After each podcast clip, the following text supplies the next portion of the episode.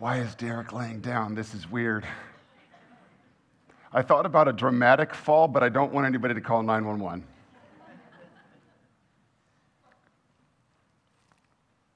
Sometimes we find ourselves here. Sometimes our, our life, our circumstances, our own failures and sins, and we find ourselves down.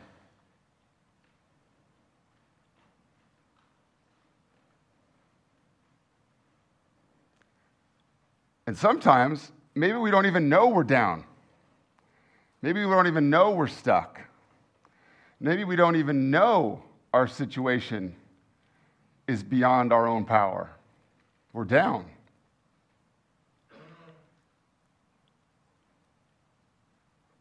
Or sometimes we may know we've gotten ourselves into a mess, but no way I'm going to let that be known. I'm down. We've been knocked down. We've dragged ourselves down.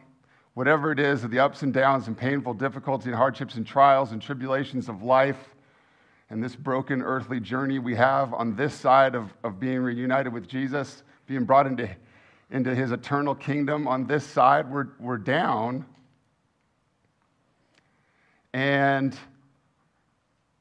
maybe someone comes along and, and reaches out and offers a hand, a hand of help, a hand of help up, help that we desperately need, but don't reach our hand back to receive it. Why? I'm good. I'm pretty sure. What? I'm not laying down. What are you talking about? I'm not down. There's no problem here. No, no, no, no. Them, they, out there. I don't know what you're talking about. I don't need any help. I got this.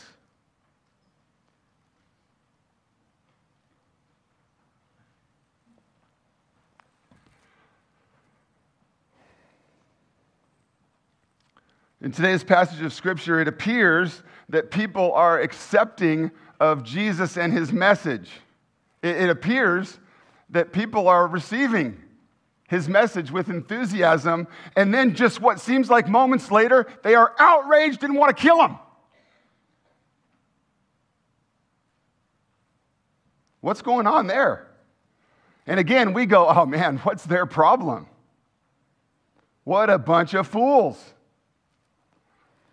I would never do that. This is what I, I mean, this is a reaction of mine. I would never do that. We would, we, church family, faith church, we would never do that. Or are we going to be confronted by God through His Word this morning and be reminded yet again, again, and again that we set about building kingdoms of one instead of learning to be citizens in the kingdom of Christ? Are we going to be confronted by God and His Word that we have a tendency to look around us and out and about and move our finger as such as to identify problems and less of a tendency or ability to point the finger in here and to figure out what is going on with this sinful heart that is prone to wander? We are, we are much more prone to skepticism than faith. Everything's fine.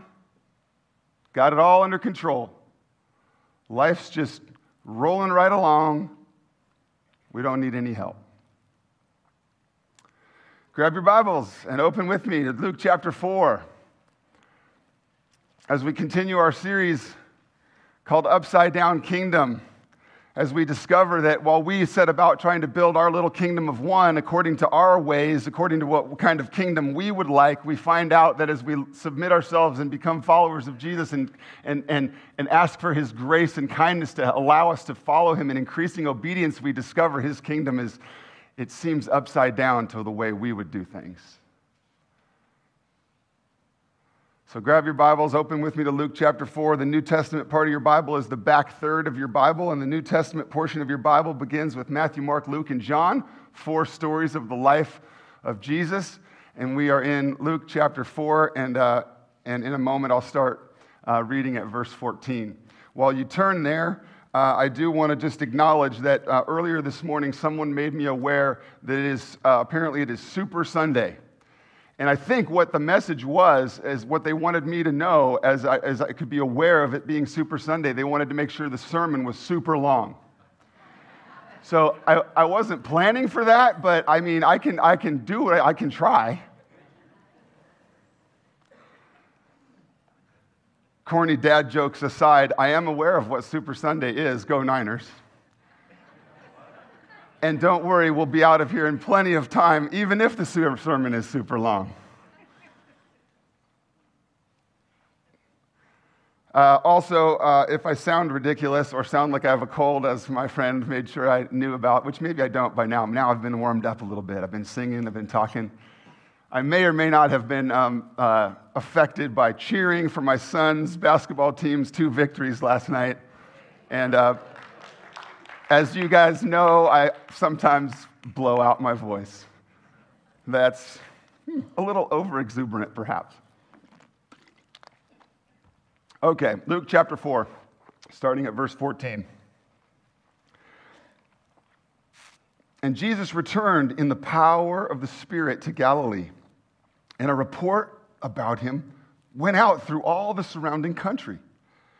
And he taught in their synagogues being glorified by all. This word glorified, this word praised, this is a word usually reserved for who?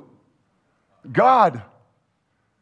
Jesus is, is, is going around. He is being recognized. His amazing teaching is being listened to. He is being praised by all. We have this quick two verses at the beginning of our passage today that are a positive response to Jesus, but man, does it turn quickly.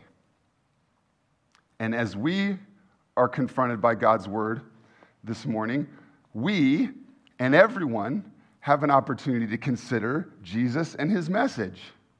Jesus and his message of salvation. Jesus and his message of the way to God and to true life. And we have an opportunity to consider that whether for the first time or whether you've been a follower of Jesus for a long time, it's still for you to consider the message of Jesus the person of Jesus, his role in our life. Is it received or rejected? Verse 16. And Jesus came to Nazareth, where he had been brought up.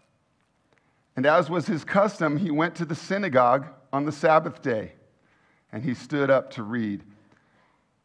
So it says, he went to where he had been brought up. He's in his old hometown, which would say, what about the people there? Familiar with him and his family, perhaps had watched him grow up. And the fact that he's now in the synagogue, who would his audience be? Who's in the synagogue? The Jewish people, the people of Israel, God's people. They're in, they're in a synagogue. They're, they're, they're seemingly religious. They, they're God fearing. They desire to, they, they, this is their habit to be learning about God. The people of Israel, God's people. Verse 17. And Jesus stands up to read, and the scroll of the prophet Isaiah was given to him. He unrolled the scroll and found the place where it was written. And he began reading from the prophet Isaiah, the Old Testament scriptures. The Spirit of the Lord is upon me, because he has anointed me to proclaim good news to the poor. He has sent me to proclaim liberty to the captives and recovery of sight to the blind, to set at liberty those who are oppressed, to proclaim the year of the Lord's favor. In Isaiah, in their original context, when the prophet Isaiah wrote these words, these remarks were, were helping God's people look forward to the promised rescuer, the one who was to come, the one who would come and set his people free. In Isaiah, these remarks are helping God's people look forward to the promised rescuer who arrives to announce a new era of salvation, a new light in the darkness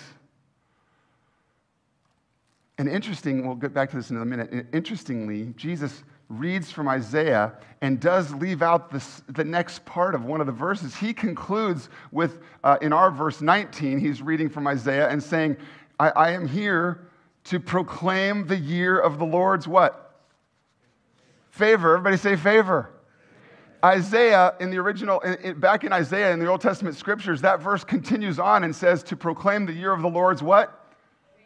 And the day of vengeance of our God. The reality that Isaiah pointed his, God's people to is the reality of coming judgment and vengeance against sin and God needing to make things right. And yet, when Jesus stands up and reads from the prophet Isaiah, Verse 20. And Jesus rolled up the scroll and gave it back to the attendant and sat down.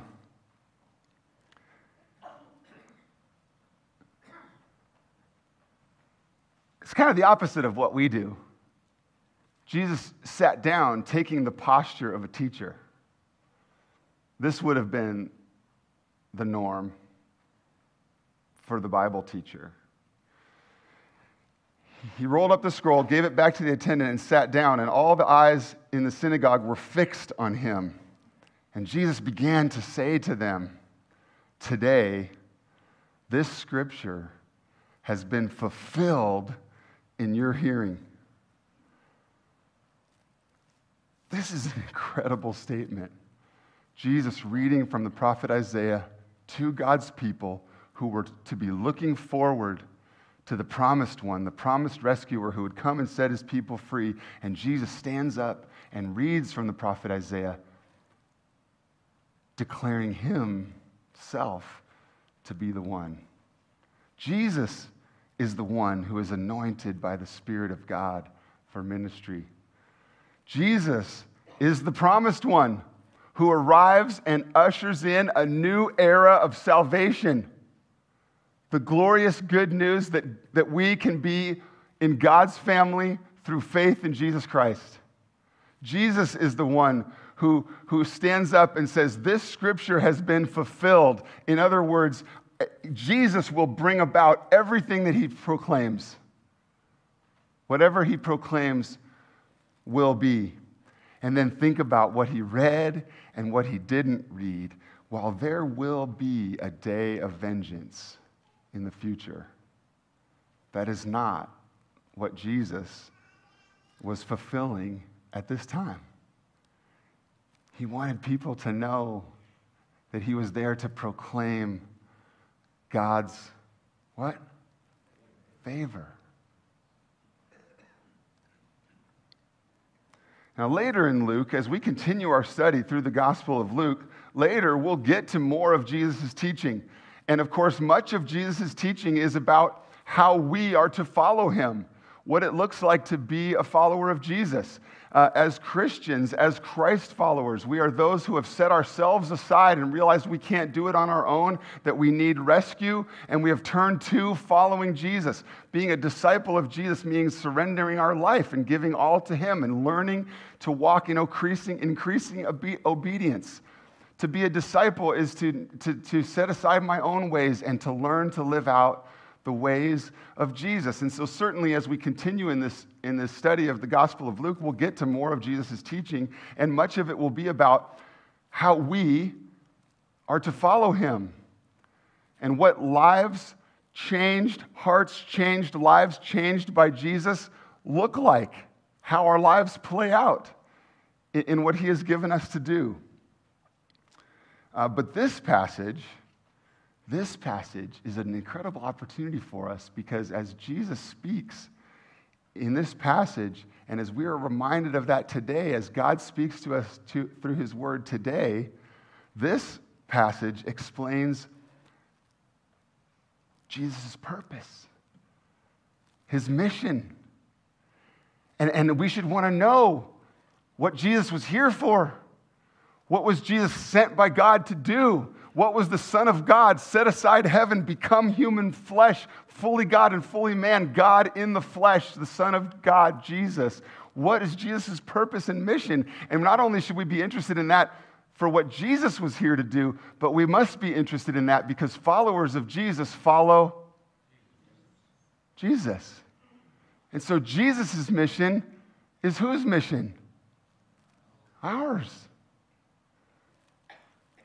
And so Jesus pulls out the scroll of the prophet Isaiah and begins to read, and he describes his purpose, his mission. Back in verse 18, the Spirit of the Lord is upon me because he has anointed me to proclaim good news to the poor. Everybody say good news.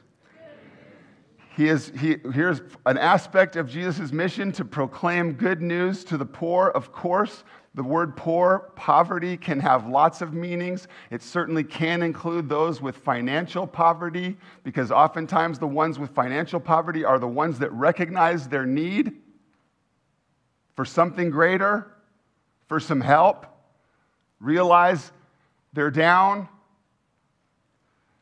But, but beyond just financial poor, the heart of this passage is that Jesus came to proclaim good news to those, all of us, who are morally bankrupt, spiritually poor. This is why Jesus in the Sermon on the Mount says, Blessed are those who are poor in spirit, who have kind of recognition of their spiritual poverty, their, lack of morals, their lack of ability to do the right thing apart from God's gracious help. Blessed are those who are poor in spirit, those who recognize their spiritual need. Whether for the first time, having not ever walked with Jesus and being confronted with your need and your inability to live to his glory and throwing yourselves at his mercy and finding salvation in Jesus Christ, or whether you've walked with Jesus for years and years, but still need the daily reminder, the humbling reminder of our spiritual bankruptcy apart from his grace.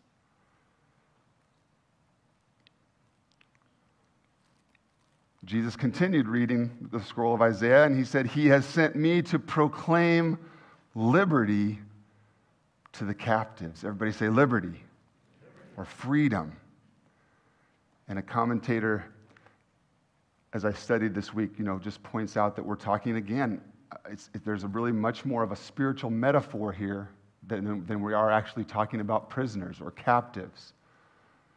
We're talking about those that are in bondage that are stuck, that are, that are enslaved, that are in spiritual captivity? What kind of things in our earthly existence might put us in those kind of situations where we are enslaved and suffering and down and stuck and unable to get up?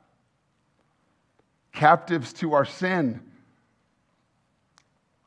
captive, enslaved to money's power over us enslaved, captive to the powers of evil. And instead of serving the Lord, serving ourselves or, or worse, captive in sexual sin, captive in hate and bitterness toward fellow humans created in the image of God. These are things that put us in captivity, in spiritual bondage, stuck and down in places that we can't get up on our own strength. And Jesus says that God has sent me to proclaim freedom to those captives, healing, restoration, forgiveness.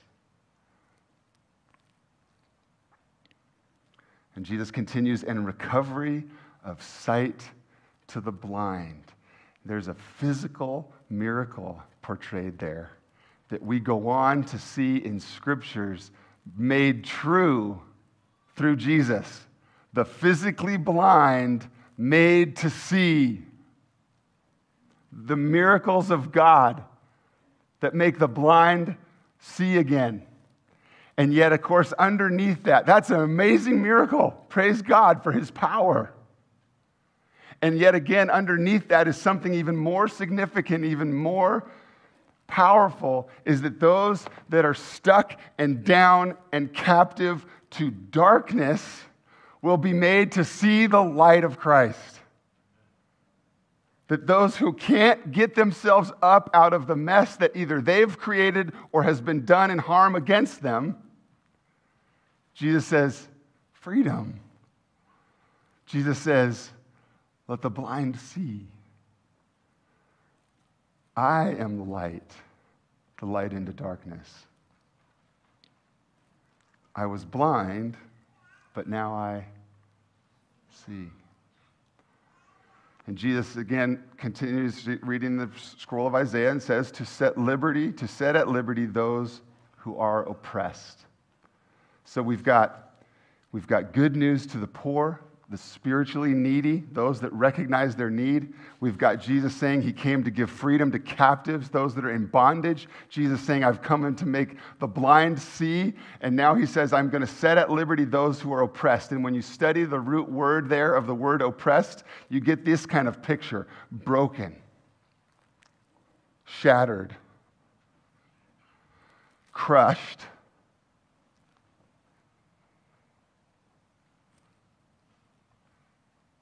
Church family, Jesus has come for those who have been squashed by life and circumstances and relationship and sin.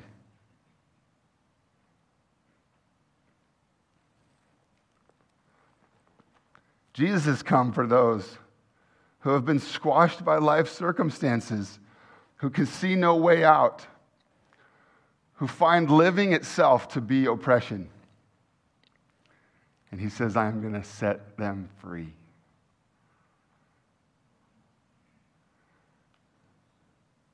We get excited of, of uh, the idea of freedom in the United States, and we should. But the freedom of Scripture, so much more, so much greater. And our allegiance to our country is good and fine. But what you need, what I need, is freedom that only Christ can bring freedom from sin, freedom from darkness, being made to see, learning how to not live for me, but to live only for Him. That kind of freedom. We have freedom. We have freedom to worship Him. He sets us free so that we will submit to Him. He sets us free from all the horizontal mess and stuff that we're stuck in so that we can submit ourselves and really enslave ourselves to the author of life. Not so we can do whatever we want, so we can serve and glorify Jesus with all that we are all the time. Are we there yet? No. But his work is he's working.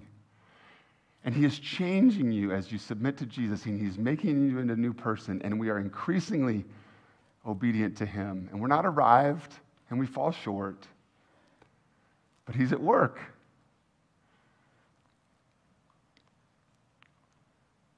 He came to proclaim the year of the Lord's what? Favor. And his mission is our mission.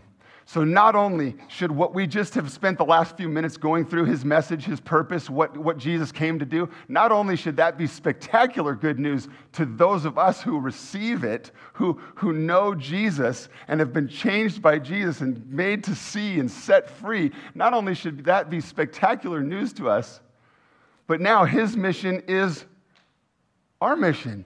Followers of Jesus follow Jesus. Followers of Jesus learn to live like Jesus and talk like Jesus and do the things that were important to Jesus. And so, if Jesus arrived and stood up and read from the scroll Isaiah and declared those things to be true of him and his purpose and his mission, then followers of Jesus do what Jesus does. How, does our, how do our lives, church family, how does your life, how does my life live out the call, the ways of Jesus to the poor? The oppressed, the blind, the captives. How does the ministry of Faith Church, how does God's work in and through this body, this family of believers, how does God's work through the ministry of Faith Church reflect that mission? Those priorities of Jesus.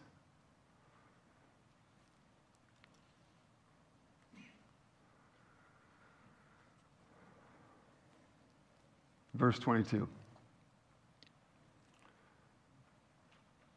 And all spoke well of Jesus and marveled at his gracious words that were coming from his mouth. Again, it, once you see where this goes, it's almost comical. Again, we get this one little glimpse, and it's a seeming positive response to Jesus amazement and pondering his teaching and considering who is this guy saying he is.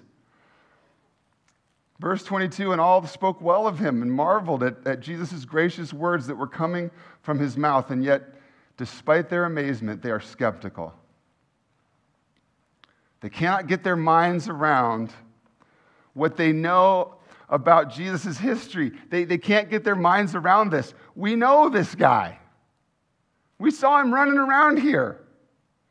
He's no different than us. They can't get their minds around what they know they've seen in Jesus' hometown, where he came from, what he's like. They can't get their head around that and, and what, who he's claiming to be. And so verse 22 continues and it says, They said, Isn't this Joseph's kid? He's saying some big stuff here. He just pulled out Isaiah and then said it's fulfilled. Isn't this Joseph's kid? Their admiration quickly degenerates into, uh, one of the commentators said, their admiration degenerates into cynicism. Why?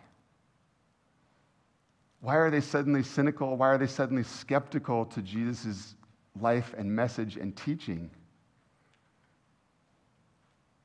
You know what's sad? They don't see themselves in his examples. Spiritually poor. Not me, somebody else. Captive to sin. I'm not going to acknowledge that. They say, This is Joseph's kid. I mean, I can't go there. They don't see themselves in Jesus' example, and so they don't see themselves as having spiritual need. These are churchgoers, these are religious people. These are God's chosen people, Israel, in a synagogue and yet, they don't relate to any of who Jesus came to rescue. They don't, they don't put themselves in the path of his ministry. They don't see him, themselves as needing him because all these things he's describing, that's, that's other people. The poor, the captives, the blind, the oppressed. I'm not on the ground. What are you talking about? Life's just fine, Joseph's kid. Leave me alone.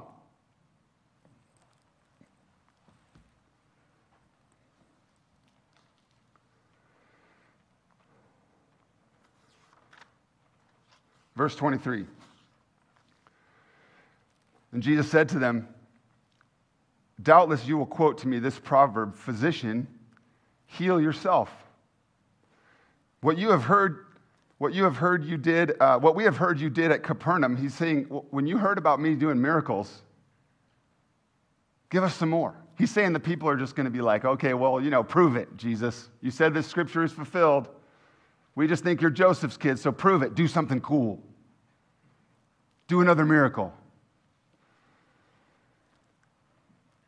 Jesus says, they, they're just going to ask him to do that in his hometown as well. And then verse 24 says, Jesus said, Truly I say to you, no prophet is acceptable in his hometown. So, why the skepticism? Why is Jesus not acceptable in the place where he is from? Why are, are the people of Nazareth, the people in the synagogue, put off by his message? Paul David Tripp writes, we all work to convince ourselves that we are better off than we are.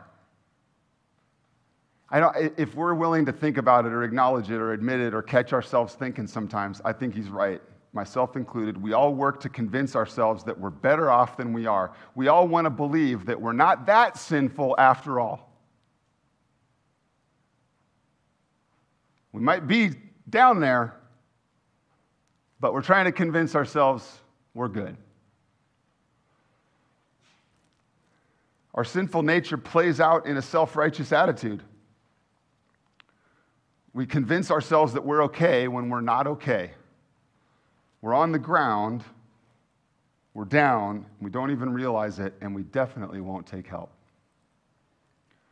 And so, as the passage continues, Jesus confronts our spiritual self sufficiency and pride. He's saying, He's helping people to see that we think we're self sufficient, we've got it under control, that we can take care of ourselves, that we can be good enough, that, that our self sufficiency is what, is what we want people around us to see. We want to give off this perception of being spiritually okay. And really, that's just pride and hiding and not acknowledging our need. Verse 25. So Jesus gives a couple examples referring to true events recorded in the Old Testament. Verse 25. But in truth, Jesus says, I tell you, and he's talking about something that takes place that you can read elsewhere if you'd like later in 1 Kings 17. So if you want to just make a quick note, 1 Kings 17, you can go and you can hear the whole, uh, see the whole episode there. But in truth, Jesus says, I tell you that there were many widows in Israel among God's people in the days of Elijah, when the heavens were shut up for three years and six months, and a great famine came over all the land. And Elijah, God's prophet, was sent to none of them. What? There were all these widows that needed care among God's people, Israel. And Elijah was sent to none of them. And it goes on to say, but only to Zarephath in the land of Sidon, outside Israel, outside God's people, Uh, to a woman who was a widow and benefited from God's power in her life.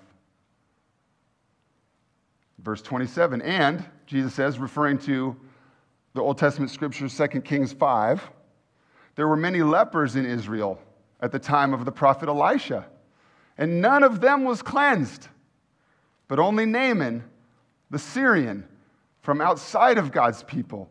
Now, what's the difference? Jesus' point here in bringing up these true uh, stories from the Old Testament is saying that when people reject God's prophets, when God sends messages to them through God's prophets and people reject them, God sends the prophet elsewhere, even outside of Israel.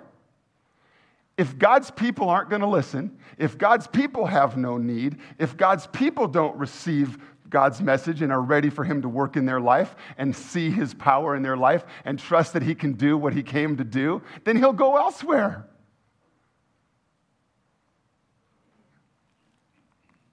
God goes to the humble who recognize their need and are open to God's work in their lives. The people in Nazareth here in the synagogue in our passage today were good, respectable, synagogue attending. I got this from a commentator, one of, one of, the, pers- uh, one of the books I studied this week. They were, these, these people were good, respectable, synagogue attending, family oriented, solid citizens in Nazareth. And so this comparison with the Gentile woman in Elijah's day was a massive insult. It, it, Jesus telling these stories in the synagogue that day was kind of like saying, hey, these, these non Jewish people, these people outside of God's people, were more wise than you, more willing than you, more open hearted than you, more aware of their need than you. And they're offended now. The people in the synagogue are getting their feelings hurt because of Jesus' message.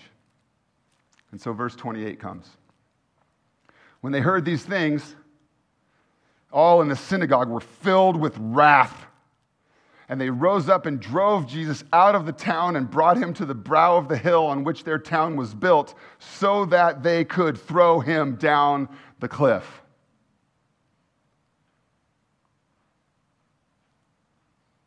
But is our powerful sovereign God, creator of the universe, done with Jesus' time on earth yet?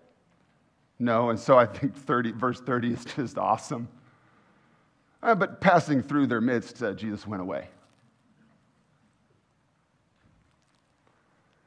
Church family, the goal is not to be good, respectable, synagogue attending, family oriented, solid citizens. What is important is to be the ones who are looking to God, acknowledging need, searching heart to determine where healing and forgiveness and transformation is needed. Church family, the goal isn't to be the good, respectable, synagogue attending, family oriented, solid citizens of Dallas. Followers of Jesus follow Jesus. Followers of Jesus find freedom so that they can submit themselves to Jesus and be changed by Him. What is so important is to give our lives and open our hearts and to receive God's message of grace through Jesus instead of rejecting it. So life might have you down, circumstances might have you down, your own sin might have you down. We might convince ourselves that we're okay, but we're not. And God offers the free gift of salvation through Jesus Christ. God offers his presence and his transforming work to make you into a new person. Father in heaven, Father in heaven, help us not to fool ourselves, not to try to convince ourselves that we're okay when we really desperately need you. God, this does not come natural. We need you to teach us to be humble, to set ourselves aside, to look to others, to lift our eyes to you, the God of the universe, and the Son that you sent Jesus into the world to live and die and be raised again. God, teach us to humble ourselves, to quit building our kingdoms of one, to quit making life all about ourselves. This doesn't come natural, God, but teach us to reflect inwardly instead of pointing outwardly.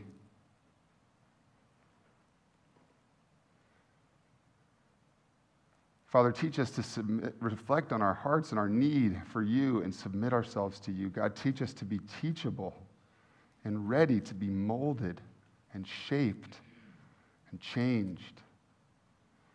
Father, teach us to be more self aware instead of selfish and self focused and self righteous. And rejecting you as a result, as not reaching for the hand that is there to help as a result. God, show us that we are needy, not self sufficient. Show us that we are in need of transformation, that, that we don't have it all together.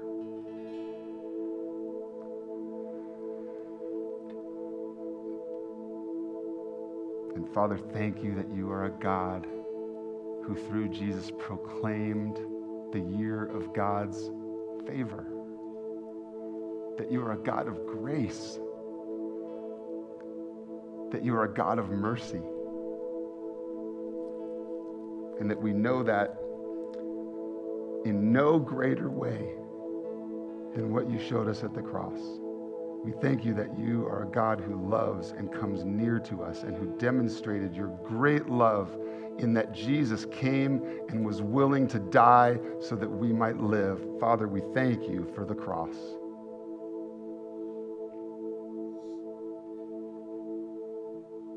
We repent.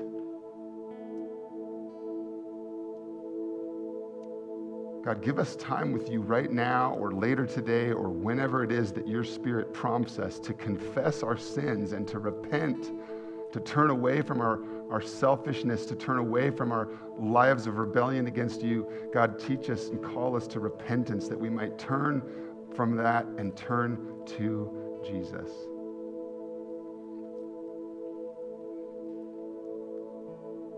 The one who has good news for the poor, who sets the captives free, and who makes the blind to see. Thank you, Father, for your love for us through Christ. In Jesus' name, amen.